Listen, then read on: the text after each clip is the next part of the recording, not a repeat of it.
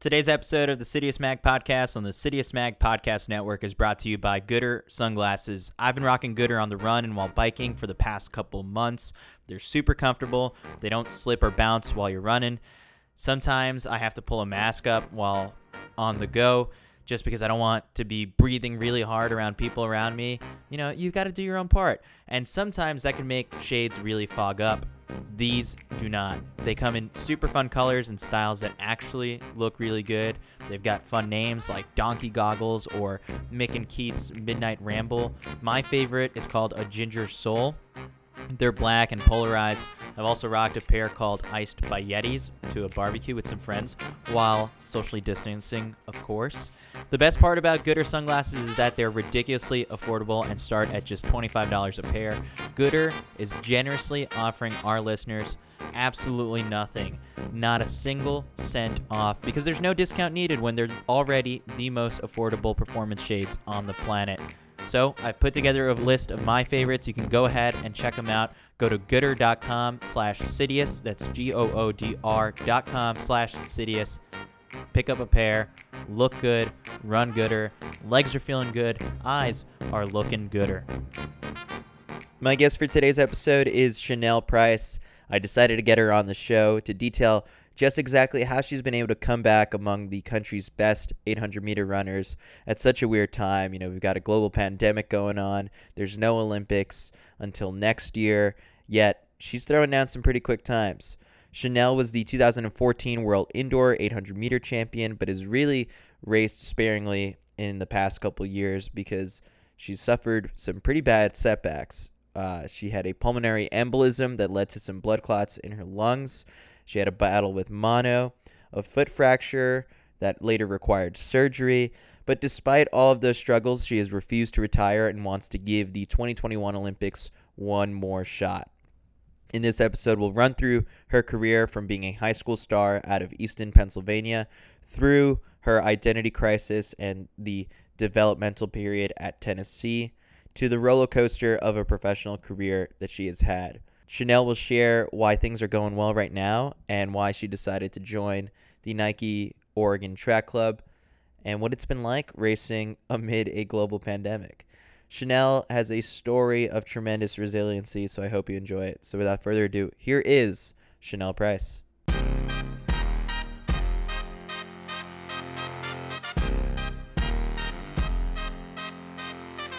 I feel like we've got so much to catch up on because you know you've been racing a bunch so far, although it's like virtually and super weird. Um, you've been up and down throughout the last couple of years, but first of all, welcome to the show. Um, how is Eugene right now? Eugene is good. Eugene is good. Um, it's one of the better places I think to be around the world for a runner because um, even though uh, we did go on lockdown in March, um, the trails have stayed open, the tracks have stayed open. So I'm I'm pretty blessed that I've been able to to keep on training. So um, yeah, besides training, I pretty much don't go anywhere else. Maybe the grocery store a little bit, but yeah, Eugene, it's it's been good. It hurt me a little bit uh, just a couple weeks ago to look at the calendar and see like, oh, I was supposed to be on a flight to Oregon at this point, and maybe at this point I was supposed to be, you know, covering this final or whatever it was what was that like for you, I guess, to look at the calendar recently and think, man, right now would have been the trials? yeah, it was it was uh it was pretty sad. um, I was really looking forward to this year. I've had a few rough years, and so to be healthy and and back at it, I, I was really really excited. But um, in hindsight, I think it is a blessing in disguise because um, I did train. I did join a new training group just nine months ago, and so um, I think one extra year under under Coach Rowe is, is going to do me do me well. So sad but in hindsight i'm like okay this is this is actually probably a good thing for me so nine months in Oregon at this point has have you started to has it really started to feel like home yet? Or where are you at right now in that adjustment process? Um it's yeah it's starting to feel like home i think mostly because of uh, my roommate Sabrina. Um, she she's awesome, and we get along so well. And so I think that's really helped me adjust. Um, we do pretty much everything together, so that's been really cool to have her, not just as a training partner, but also as a new friend. And um, yeah, I mean, in terms of running, the the community there they're just so supportive and it, it's really cool just to be out on a run and have you know a fan say go chanel you got this you know i've never really experienced anything like this so i'm really excited to be a hometown girl when i when i do get to run at hayward.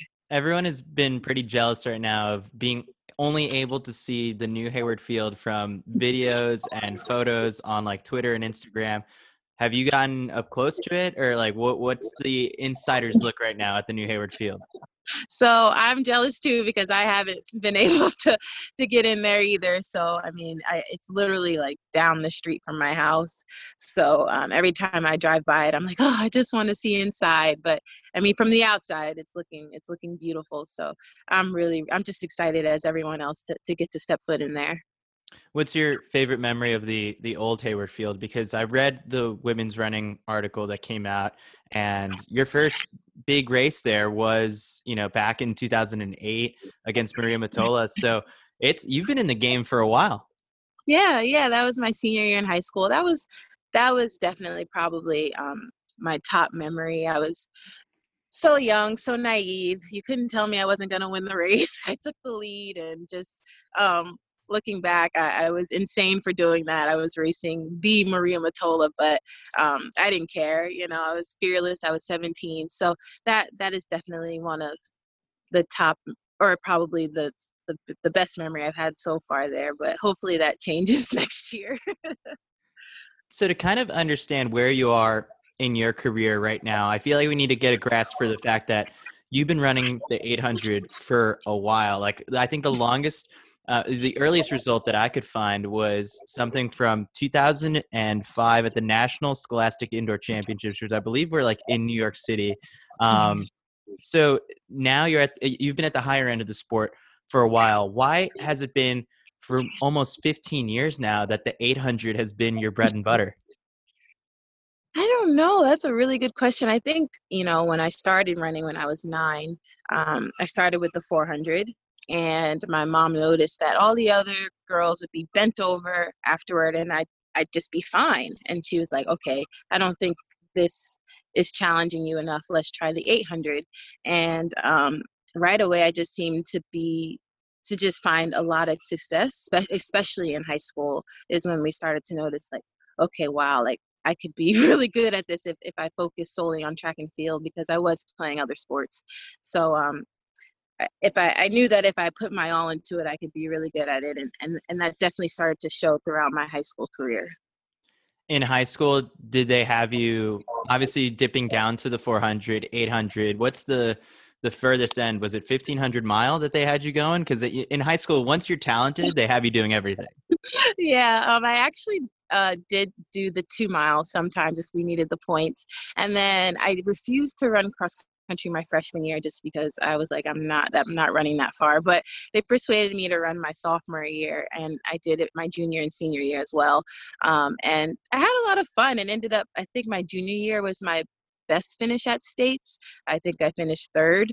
Um, so yeah, I I actually enjoyed cross country and, and had a little bit of success in it. So um, cross country is the furthest that I ran. when it comes to the 800 in particular i mean it's one thing to be good at it when did you actually start to to love it?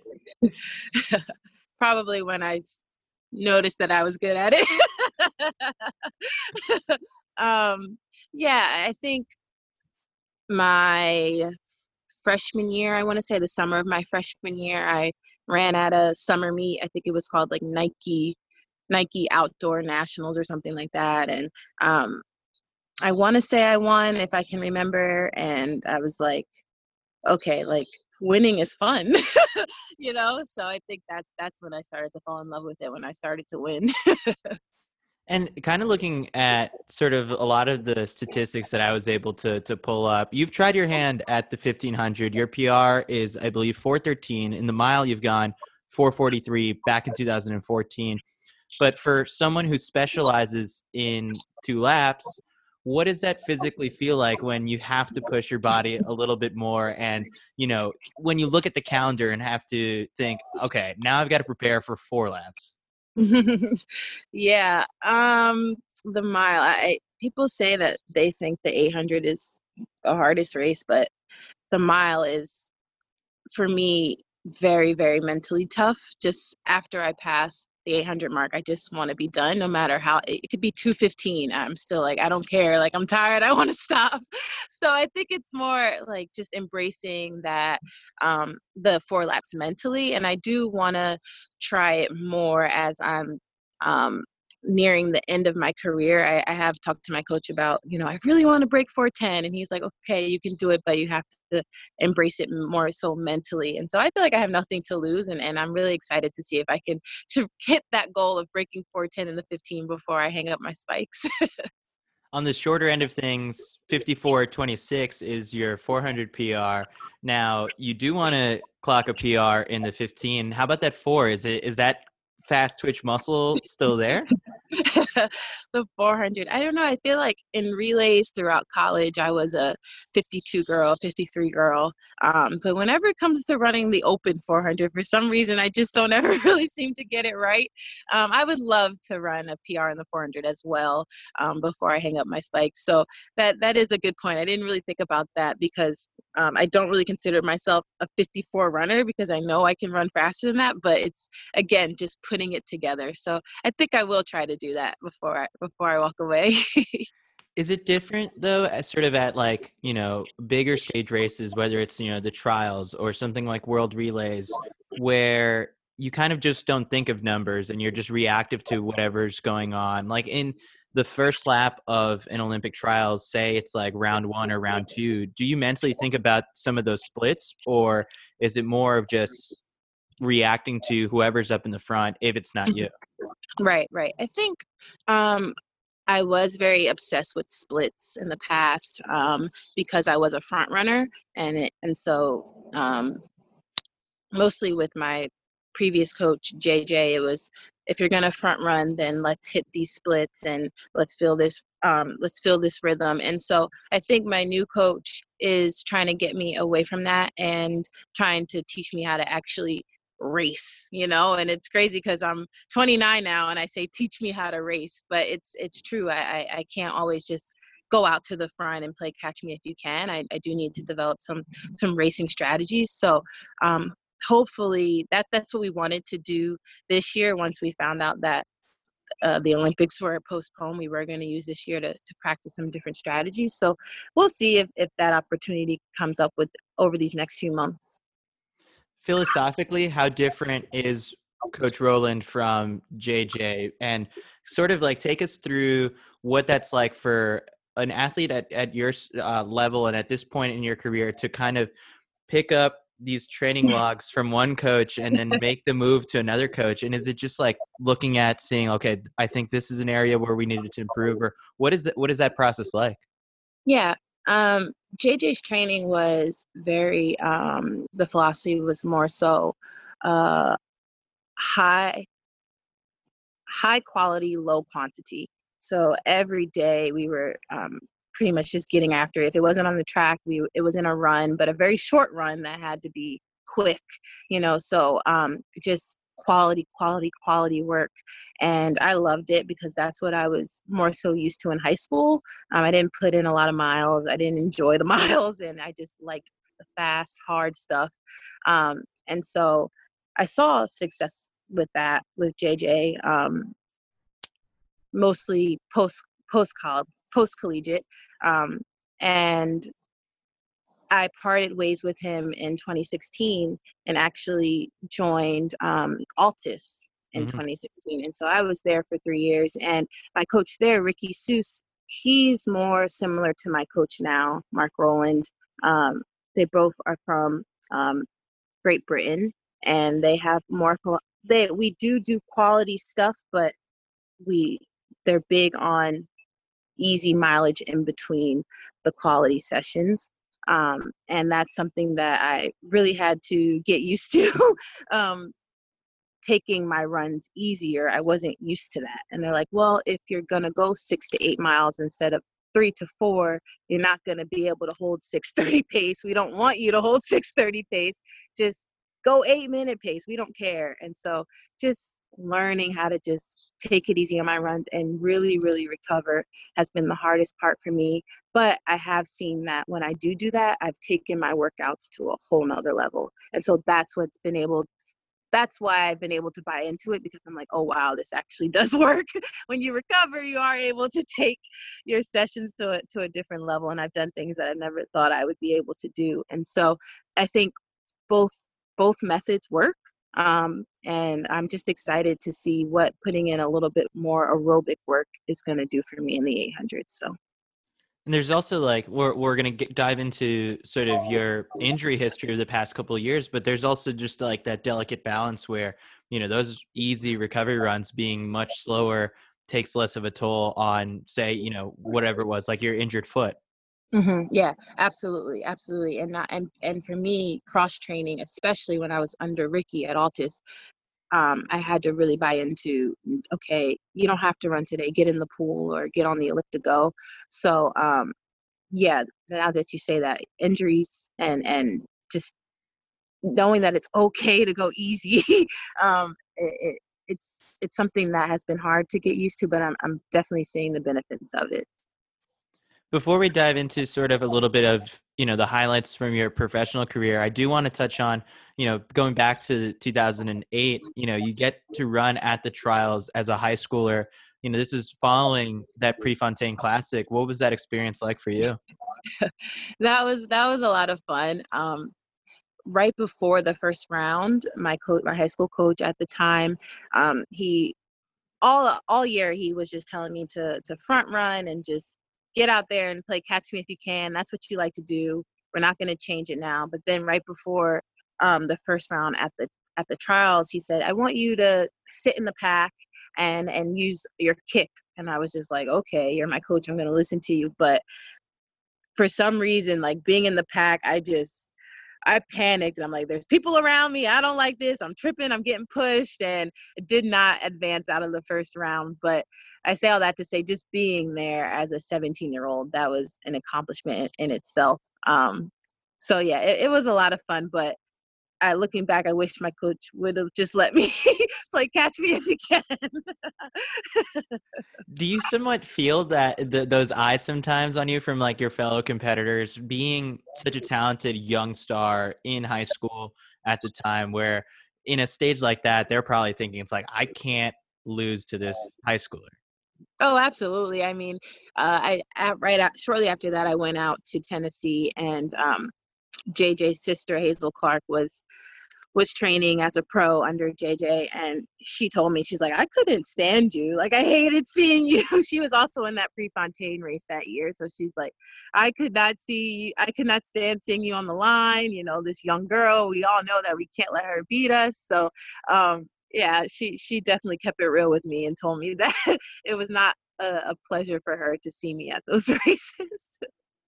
When you get to Tennessee what is sort of like a little bit of the the expectation sort of that you had for yourself? Because as your career goes on you know you finished third at ncaa outdoors a couple times and i think to me the highlight when i think of tennessee at that time was just sort of seeing all the penn relays wheels and like the relays uh, breaking records and so that's that's what comes to mind when i think of the time at tennessee yeah, yeah, and me too. Yeah, I um I went there. I, I remember I I had just been named the Gatorade um, Player of the Year. You know, they flew me out to the ESPYS. You're walking the red carpet with all these top stars, and you know, I'm I just felt like okay, I I want to go to Tennessee, and I want to I want to prove to the nation, to the world, that I was worthy of this award. And so I just went there with with so much pressure on myself and just had a lot of expectations that I placed on myself. Um, I was like, you know, I don't even want to. I want to go pro after my freshman year. I'm going to win in NCAA's indoor and outdoor and go pro. I'm going to break two minutes right away. And it was just, a, like I said, a lot of pressure that I placed on myself, and I just didn't run well. It, it just really held me back. I, I I'm not the type who um, I can I can handle high pressure situations, but the amount of anxiety and expectation that I placed on myself was not healthy. Um, and I just did not handle it well throughout college. Um, so those Penn relays wins and those records and everything that I accomplished with my team is what kind of kept my spirits high because individually I wasn't performing to the standard that I sh- that I thought I should have. Um, so I'm really thankful that I had those highlights um, throughout my career with, like you said, at Penn Relays because without it, I, I probably would have just given up because I just I kind I felt like a failure. My whole identity was wrapped up in Chanel Price, Gatorade Athlete of the Year, and when I wasn't living up to that, I felt like you know who am I? I didn't know what my identity was outside of that, and so it's kind of definitely a dangerous place to be in um, as a 18 19 20 year old but jj he was very patient with me and he cared about me more than just a runner. He cared about me as a young woman, and he was there for me every every step of the way. And we finally figured out. We finally figured it out in 2014 when I when I won that indoor world title. We figured out how to how to handle all that pressure and expectation that I was putting on myself. So took some time, but we figured it out. this this might sound like a little bit weird coming from a guy asking, but being a high school star and then sustaining, you know, you had those expectations for yourself. And this is a point in life where bodies change and, you know, there's you see some of these high school phenoms try and make that adjustment and it, it doesn't take right away and the success mm-hmm. isn't there and like you said you know someone could fi- get down on themselves very easily mm-hmm. it's it's good to hear that there was sort of like a patience and a longer term perspective from your coach at the time but what I guess would you like key in on for people who might be listening to this who are going through those, you know, developmental periods of their life that is important to keep in mind where it's more of a long-term approach.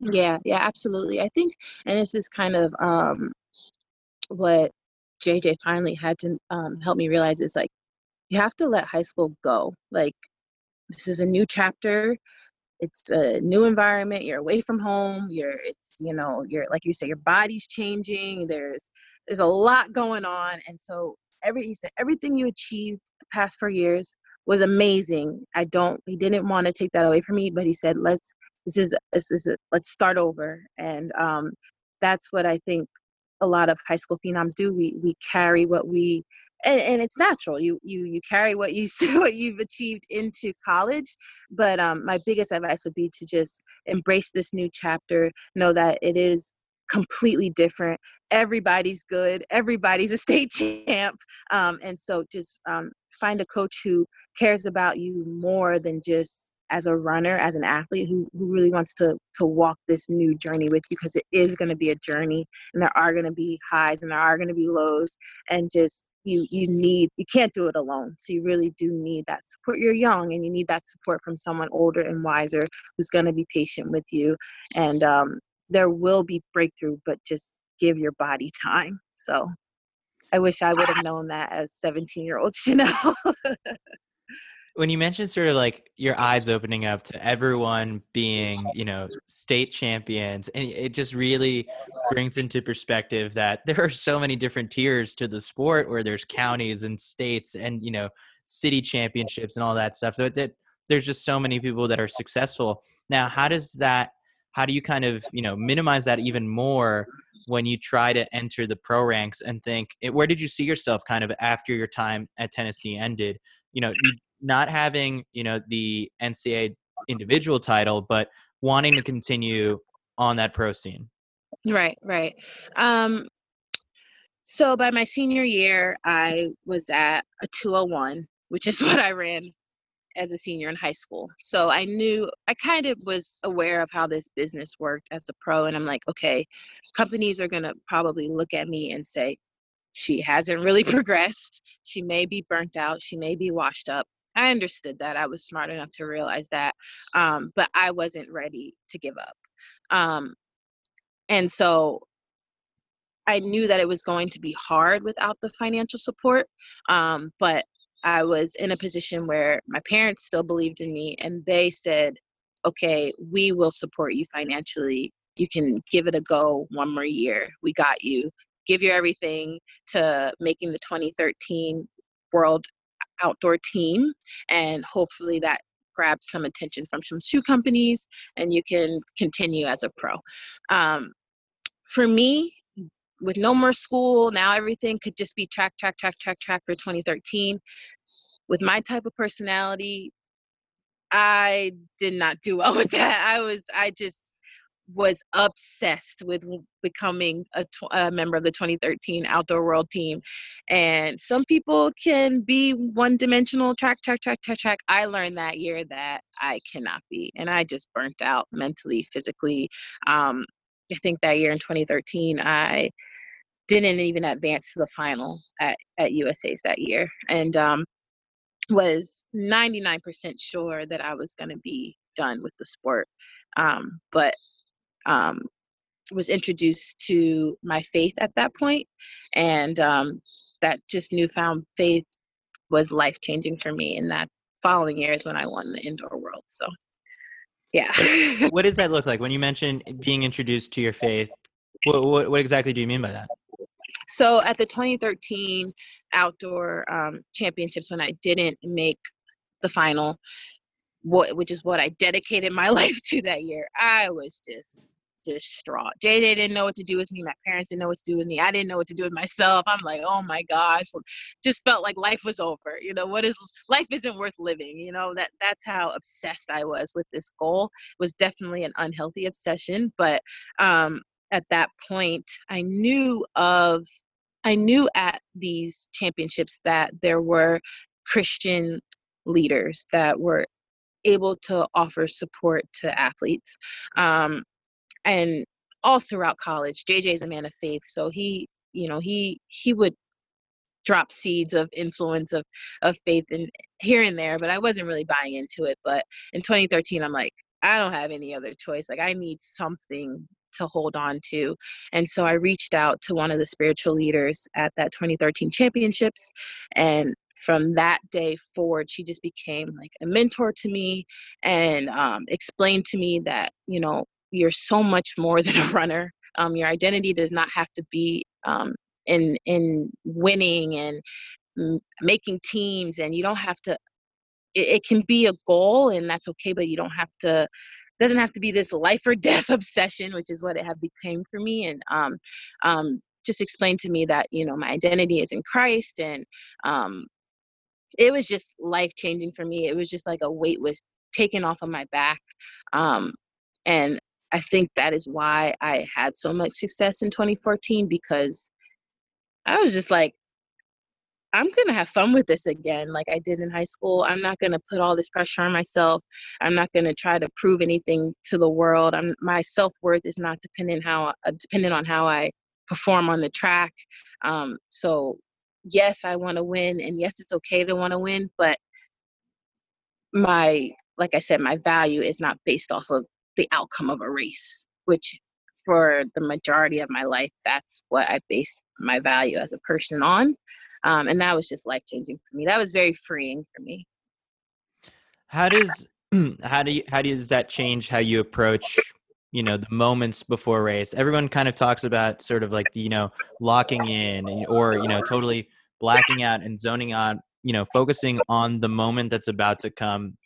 You know, having gone through like practice i guess with like your your spiritual advisor at that point how did that change going into 2014 so in 2014 um we would we her and i and a few other um female athletes that she was mentoring we just we came up with this term audience of one. And so when you step out on that track um instead of thinking like all eyes are on you the world is watching like just see it as an opportunity to worship the Lord with your gift um, and just just go out there and give it your all for that audience of one which was god um, and and whatever the outcome is you know you either you don't win or lose you win or you learn. And so that to me was i could i embraced that and it was it was it became running competing became fun again um, with that audience of one and just that freedom of, of just using my gift to to worship the lord um, that for me um, that approach was just it was just it just was so relaxing and i, hadn't felt that type of relaxation i don't know if ever uh, maybe when i was a little kid and i didn't really care what anybody thought but um yeah it, it was just very freeing i think is the word 2014 is such a strange year to to like be on and like be all in on because it's you know it's two years removed from from one olympics and you're still halfway through to the next one. Um to win that world title what did that do for for your confidence i guess forward looking to 2016 yeah i think for me it was just like like um the photo of you crossing that finish line being totally shocked is still one of the best ever. Yeah, yeah i think for me it was just like man like i'm just so glad i didn't i didn't quit like i i'm not washed up i'm not burnt out i, I still have some some speed in these legs and it was just like um, the momentum I needed to keep going because it had been such it, it was a very dark collegiate career um, and then 2013 was tough and so 2014 was just like that breakthrough moment that i so desperately needed. Um, i was able to quit my part-time jobs because in 2013 I, my parents supported me but in 2014 i said no you know i'm 23 i want to i want to support myself i can do it and train. Um, and so i was able to quit Nike where were you working so I was still at Tennessee with JJ. I was a pro, of course, but I was I decided to stick with him there, and um, I I became a tutor in our like um, student athlete center. Um, so I was a tutor there, and then I worked at a place called Eddie's Health Shop as a cashier. Um, and so it was long days with that on top of training, but um, yeah, I mean, you got to do what you got to do sometimes. So um, yeah, they were supportive. They're like, no, you can quit. You know, we, we we're so proud of you. And Nike signed me, and it was just it was just life changing after that. So it's the moment I needed. Did you have to kind of not allow yourself to fall into the same trap for 2015 when that's a world championship year and just two years ago it was you know throwing the, all the chips into making that team. So how did you stop yourself from that being the same thing over again even though you just had this big round of success?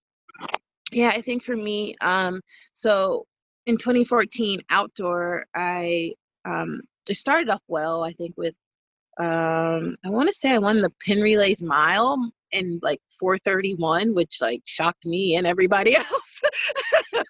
And then i went to doha ran 159 and then world relays and so it was i was on fire still in outdoor 2014 um, and then at the 2014 outdoor championships i felt a pop in my foot and i needed emergency surgery on my navicular bone in my foot. So that um, that was a very serious surgery and took me out for most of the 2015 season. Um, definitely all of indoor. I don't think I competed. And then outdoor, um, I want to say, I think I was ready just in time for outdoor USA's. So I don't think I really had that much place that much expectation on myself because it was such a tough surgery and a tough comeback. And again, when I don't do that, I seem to run well because I think I placed fifth at that outdoor US nationals, which was probably my highest finish to date. So it's just it's just talking to you when i look back i'm like i do well when i just and when i'm free and not and i don't have that pressure because the following year 2016 i did start becoming that obsessive chanel again and just did not have a good year. So, yeah, this interview is fun because it's really reminding me that I need to stay relaxed. That's great. If I can do that for you, then that, then I'm doing more than my job. um, I do want to stay on 2015 though, because you know I believe for the United States, like that was that USA's in particular. It was in Eugene. It was a big, I think, like I would say, boom for the U.S. championships because I remember two flat barely made it into the final. And then, you know, I think it was like the third spot went to, I believe it was Ajeé Wilson or, or Alysia Montaño might have won it, um, and Brenda was second. That was the team. It was there was there was those three, and I think fourth place was like just a hair over uh, two flat, and it was like Molly Ludlow. Then after, yeah. after that, I remember I went out to Europe and at the Paris Diamond League, uh, you were there, and so was Molly, and that was a little bit of a redemption tour where the both of you broke two, and that summer you ran under two, I think five times. So, you know that you you were kind of you you turned it on afterwards. It was yeah. just, just a little bit missed time. Yeah, yeah, absolutely. Yeah, it was like I I came along a little bit too late, but um that that summer was like you said that was my best summer that i that i put together so far it's very consistent i think and i had a lot of fun i think that year they asked me to pace the world record in the 15 um, and so that that year that year i remember was was a lot it was a lot of fun just being over there and um, like you said doing the redemption tour for me and molly I I forgot about the role that you played in that 1500 meter world record. How how how did that come together? What's the behind the scenes? It's I know it's sort of like Monaco is a place where everyone goes to run crazy fast, um, but when you're assigned as the pacer and you know you've had your own strong season, is it just sort of they say Dibaba wants to run this fast? Can you do it? And you're like, yes. Yeah, yeah, exactly. I just, you know, I was already over in Europe, and my agent um, contacted me about this opportunity. They, they think you'd be great. You're a front. You like to front run. It's naturally what you do. You can you can run a 203 or 204. Um, do you want to do it? And I was like, it was I've never paced before, so I'm like, there's he's he's like, oh, and it's a world record attempt, and I'm like, yeah, I can run, you know, 203, 204 as evenly as they want me to.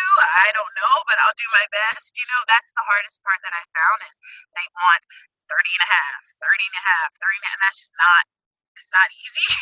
um, but I said, you know, I'll, I'll do my best. And so, um, yeah, I took that trip to Monaco. It was my first time there. It was beautiful, amazing. The atmosphere was was great, and um, I don't remember if it was Dibaba's coach or Dibaba's agent, but he said, you know, we want because I I wanted to make sure like does she really want 203, 204? I don't, I hate those races where you go out and they don't go with you. So I just want, I'm like, does she really want that? He's like, yeah, she wants that. Like, run that and then get out the way. And I'm like, you don't have, I don't think I can go any further. You don't have to tell me that. Like, I will gladly get out the way. So yeah, it was, it was incredible to watch. So after, after Monaco and 2015, the trials in 16 what so you you did end up falling into the trap a little bit you were saying? Yeah yeah absolutely um i think just that whenever it's an olympic year naturally everyone just kind of gets a little bit more anxious and um um and so i just think i i fell into some some old patterns of just wanting it so bad and um becoming pretty obsessive over it and um yeah just didn't go so well. wasn't so hot that year. Before now, so 16 happens, and now is what mm, kind of like on the timeline is where we're going to start to get into a little bit of injuries. But before that, I do kind of want to put a pin in the fact that looking at where you are in your career and sort of the trajectory of like U.S. women's 800 meter running, it's it's interesting because you happen to catch like a really strong point of like Alysia Montaño's career and then also the beginning of the rise of like Ajeé Wilson. In having raced both those athletes so many times, um, what did you pick up on sort of from being in the races the way that the event has changed since you know you started running the 800 at this high of a level yeah i would say with Alysia she was um, more so Alysia was more so the the get out hard. Um, if you're going to beat me, we are going to run very fast. You know, that's what I loved about her.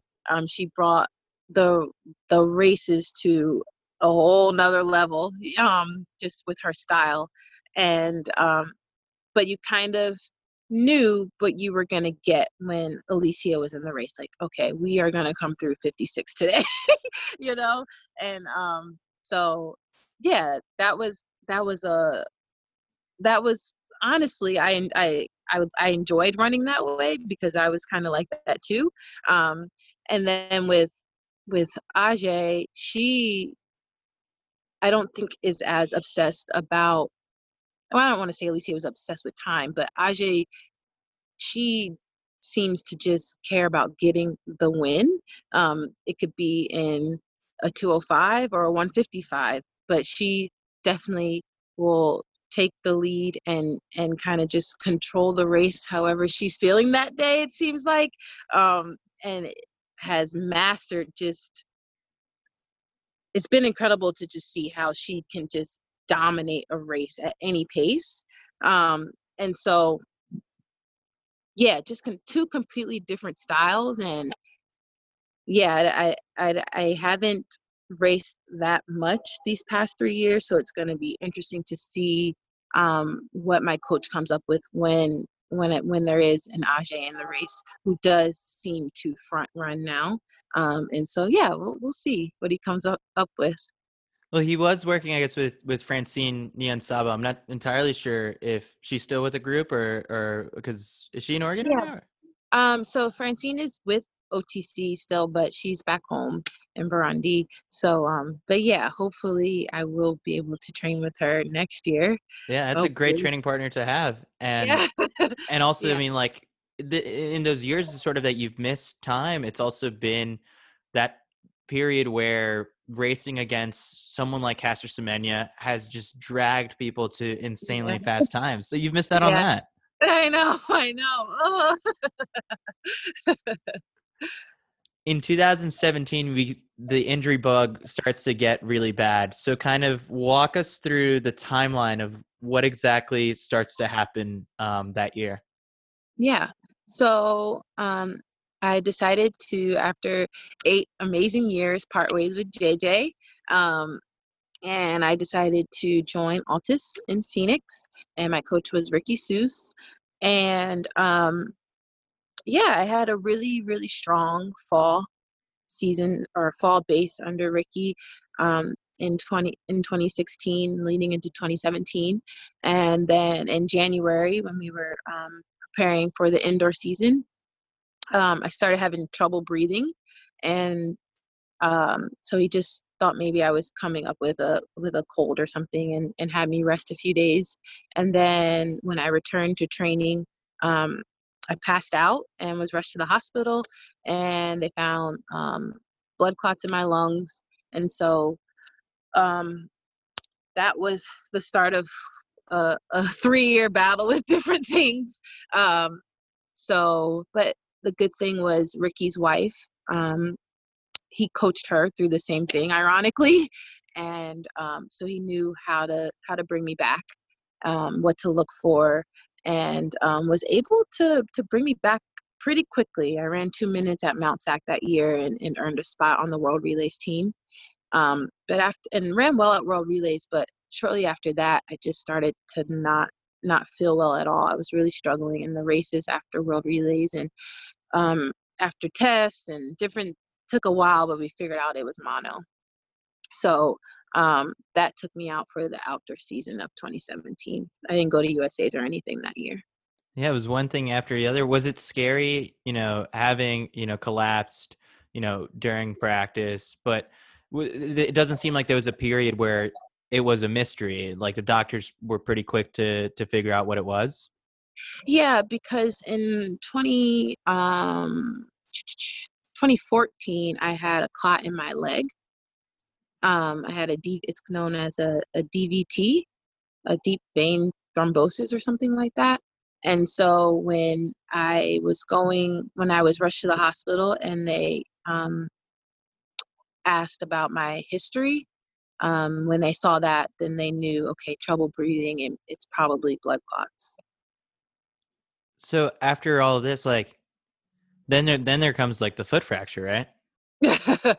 yeah. Um, so after I rested in the summer of 2017, I returned. I rested at home in Pennsylvania. Returned to Phoenix uh, to to resume uh, training, some to get fall, the fall base in, and um, I want to say it was October of 2017. I rolled my foot on a rock. We were doing a grass session, and um, ended up fracturing my fifth metatarsal, also known as a Jones fracture. So, um, yeah. I'm like I'm like squirming as I hear just so, sort of all these injuries. Um, mentally, how hard was it? And like you had already gone through that first period where it was like you know, post 2013, there was doubt creeping in. How much doubt crept in this time around? I think um, after the foot fracture, because and the and the blood clots, they were both just such freakish events that um, I wasn't too discouraged after those two incidents. It was in um, 2018 when I broke my foot again. That's when I was like, okay, I don't know if I can keep doing because I mean, I in 2017 I broke it in October and I let it heal naturally and um, cross trained for three months. And then when it went again in February 2018, and they told me I would need surgery, a very very tough surgery that's hard to come back from i was just like i i may just have to be done. Like this is this is i, I don't know if, if if i could do this. So that was when i started to really doubt was after the second break. Um but i don't know something deep down inside was like no like you're not done you're not done. I, I can't even really explain what it is. I just know that there's some un some untouched potential there that I that I really really want to I really want to get I really really want to um, tap into. So you say it's it's it's an audience of one, but the cheers and sort of like the that are saying like continue and go on must be loud. yeah, yeah. I mean, um, when you're trying to make a decision like whether to walk away from something that's been such a big part of your life um, i think you have to minimize the amount of uh, people that you are asking um, because then it, they're just overwhelmed with opinions. So i kept i kept my circle small and i and when it came to making that decision you know just my parents um, my brother my coach and my boyfriend and um, they all just this sounds bad but they all weren't very helpful because they're just like it's up to you. Only only you are going to be able to to live with whatever decision you make but they did pose the question will you have regrets? And i said i think i will. Not i think i don't want to live with the rest of my life thinking oh what if you know what if i would have kept going and so i think that really helped that that question like will you re- will you have regrets and i was like yeah i will they're like well then just keep going and i'm like okay so um as i recovered from that surgery in 2018 and saw how hard it was going to be to come back from it I, I there were moments where i was just kind of like I don't know if I can do this. I don't know if I can do this. It, um, but that question always seemed to just linger in the back of my head like will you regret walking away? And so i think that that really kept me going. What is the the hardest part of a of a comeback like that? Because you know and and this is something that i frequently ask like some of the athletes who who come on after you know a spell of injuries and they put on like these great performances but for you to have those days where running for 5 minutes is is a gift and uh, you just don't really realize that you know when when it when five minutes felt so easy now it's like this is this is all you can do today. Yeah um yeah it was like you said like you said you you really have to change your perspective um when you're when you're coming back from injury um because like like you said five minutes truly is a good day some days you know and so um but I think it's hard as professionals because we just want we want to push the limits and we don't always want to listen to when they say just five minutes you know we always want to do a little bit more. Oh no i feel okay i can do a little bit more but i think i've i've matured to the point where like um i know that more is not always better. And so and that's what the the comeback from um the foot injury has taught me that like you really really don't want to move ahead of what your doctors are saying so. And then how did, how does that first conversation with Mark Rowland go where you reach out about taking this chance on you? Um yeah we actually um i was at i flew to california to a race in that i want to say it was called like the sunset meet, the Sunset right, Tour. Yeah. and yeah, um, last year, um, because I, I finally was was starting to feel race ready. I think I ran 203, and then we wanted to give it a try at the Sunset Tour. But I flew out there, and my foot wasn't wasn't feeling right. Um, but I knew Mark was there, so I'm like, okay, well, I'm not gonna race, but I could at least speak to Mark. Um, and um, we met for dinner, and he was just kind of like, well, I don't really like taking on injured athletes, and I'm like, oh, okay, well, um, because he, he asked like, well, weren't you racing? I was like, oh, my foot's bothering me, and he's like, oh, I don't really like taking on injured athletes, but um, uh, if if you can get that, you know, if if throughout the summer you can kind of get on top of that, then I would, you know, I wouldn't mind bringing you out to Eugene and and and, and seeing what we could accomplish together. Um, but he really wanted me to to use the summer to to make sure that I was was prioritizing my foot. Which, looking back, I'm glad he kind of gave me um, that advice because I, w- I just wanted to race. I'm like, I, I can, I, you know, I can take some ibuprofen and, and get through these races. And he's just like, why are you going to go to USA's in, in 203 shape? You know, just call it a season and, and get your foot right. And, um, and, and that was great advice. So I'm glad he told me to do that.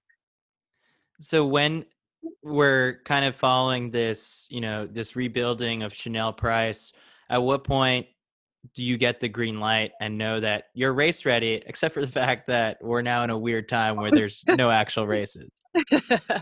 um, so I moved out here in October and um, had an interesting fall, a tough fall. It, it, um, yeah, it was it was tough in a way that is kind of hard to explain because it was Mark um, was he just really wanted to not injure me. He was like, I just want to. He rather he wanted to take it. I just wanted to grind, and he just wanted to not injure me. And so we were kind of in a weird spot because, um, in a weird way, bumping heads because, like I said, I just wanted to get out there and train, and he and he wanted to hold me back. So fall was fall was interesting, and and and it's growing pains, yeah. Yeah yeah fall was interesting but I, I finally was just like just just trust him. Just just you moved here just buy into it. Um and so i want to say um in february he started you know it's like he started turning up the heat and i'm like okay now now now i can now i see where this is going and um i can just remember um clicking off some some pretty good workouts come March and April, and then um, I want to say I really started feeling like old Chanel in like in May, and so took some time I think, but um, yeah, I want to say around May is when I was like, okay, like I'm finally feeling like my old self. So kind of this is uh, I'm I'm very impressed by the the race the the the odd race that took place where it was a dual meet between the Atlanta Track Club and the Oregon Track Club because and I talked to Des Linden about this right now. It's so hard for you know some people are really doing well with virtual races and like they can still find that you know whatever's in them from an actual real race and then perform really well. So I was particularly impressed by how fast you ran um, wh- how weird was that pr- to prepare for a race with no one else on the track, no idea how fast they're running, you know, on the other side of the country, but still have it in you to give it, you know, a really strong effort? Yeah. Um, it was very weird. um, but I think because it had been so long, I was just like, oh, I'm going to take advantage of this, you know. Um, the competitive juices were flowing because like you said no one was on the track with me but i didn't know that someone was across the country running at the same time and we wanted to win and you want to do it for your team and so it just kind of you amp yourself up and you um, it is hard to to, to push yourself you know to to run a a decent time.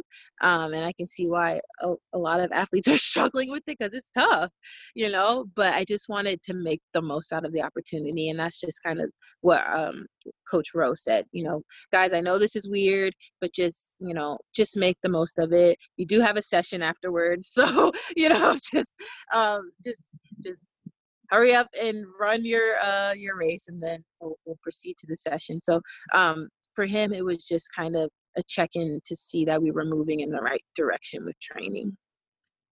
So to hear sort of like this refreshed approach to chanel price going into an olympic year i'm very curious now can the 2014 2015 super fit version of you make something like the 2021 team? Or do you think you're going to have to be even better than you were ever before yeah i honestly think i'm going to have to be um, better than i ever was before um, which is why i'm so thankful for this extra year under coach rowe um, yeah the the depth of the women's 800 in the us is is phenomenal.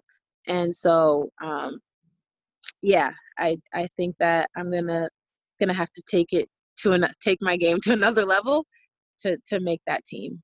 And so I'm just excited to see um, to and and and push myself and try to do that.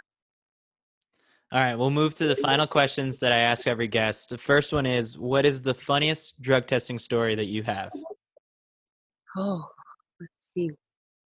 Um, You've been in the pool for a while, right? Yeah, so I'm like, have some funny stories. I want to say when I was um when I was injured in Phoenix when I had my surgery and so I was on crutches um the they were still you know I was still in the testing pool and um I can remember I just I couldn't go. I don't know for the life of me. I just couldn't go. And so I'm like, I had plans that day to to run some errands, even though I was on crutches. So I just remember, and they have to follow you everywhere, and and there's no like time frame for when you have to go to the bathroom. So I just remember like this lady going around Phoenix with me uh, and to the grocery store to wherever I had to go that day and I'm just crutching around and she's just just following me on my crutches and she probably think I'm like doing it on purpose but like I for the life of me I just couldn't go. I think I this sounds bad, but I think I was, you know, I wasn't really training, and so I probably just wasn't hydrating properly. so yeah, here I am on my crutches, and this drug lady is following me around Phoenix. So that was pretty funny. the unintentional like best friend you didn't ask for for that. Yeah, exactly. What's the meanest thing that you've read about yourself on Let's LetsRun.com? Mm, I think when they when we were winning all of those Penn relays wheels at Tennessee, um, what was the phrase that they were? I just remember our mouths dropped like, "Oh my God, that's so me." I want to say they called us like, what did they call us? Just something on the lines like those muscular men or something. Just like kind of referring that, saying that we were males or something like that. It was it was pretty tough, but I remember um, JJ just being like, "Stop going on that site!" Like, so I, I don't know if I've been on it since then because they can say some pretty mean stuff. That's a smart move. If you could go on a run anywhere in the world with anyone from history, they don't have to be a runner, and they can hold a nice conversational pace with you. Uh, where would the run take place, and who would it be with? Oh, man, these are good. Um, I think I would go definitely to Monaco with Martin Luther King Jr. It's a great answer. Uh, Monaco is like the one place I, I did the four mile run from one end of the country to the other. So if anyone ever asks, like I ran across an entire country. Last one is got nothing to do with running, but it'll test your basketball skills. If you get 25 shots from half court on a full full size basketball court, if you make one, you win $25 million. If you don't make any, you go to jail for 25 years. Would you attempt the shots? I think I would. We have a basketball uh, hoop here, and it's been how we've been passing some of our time in, in quarantine. So, and, and I'm pretty good. So I think I would try it. bold, bold. I like it. Chanel, thank you so much for doing this. Uh, this has been a blast. Yeah, thank you so much. I really, really enjoyed talking to you. I appreciate it. That does it for this episode of the show. Many thanks to Chanel for the conversation. If you listened to this and enjoyed the episode, give us a shout out on your Instagram stories. I will repost it to all of our followers. This helps new people discover the show. You can also support us by leaving a uh, nice review on Apple Podcasts. That helps improve our ranking on there, and hopefully, we can land a $100 million deal on Spotify down the road. Many thanks to Goodr for sponsoring the show. Show some love for the sponsors. Pick up a pair of the most affordable performance sunglasses. They're only 25 bucks a pair and they come in great styles. I got a couple compliments on the white pair that I have, which are called the Iced by Yetis. Uh, so visit goodr.com slash Citius to see some of my favorite styles. That's goodr.com slash Citius, G-O-O-D-R dot com slash Citius. Check them out. Support the sponsors that help keep this show going. I've been your host, Chris Chavez. Wishing you some happy and healthy running. Legs are feeling good. Eyes are looking gooder.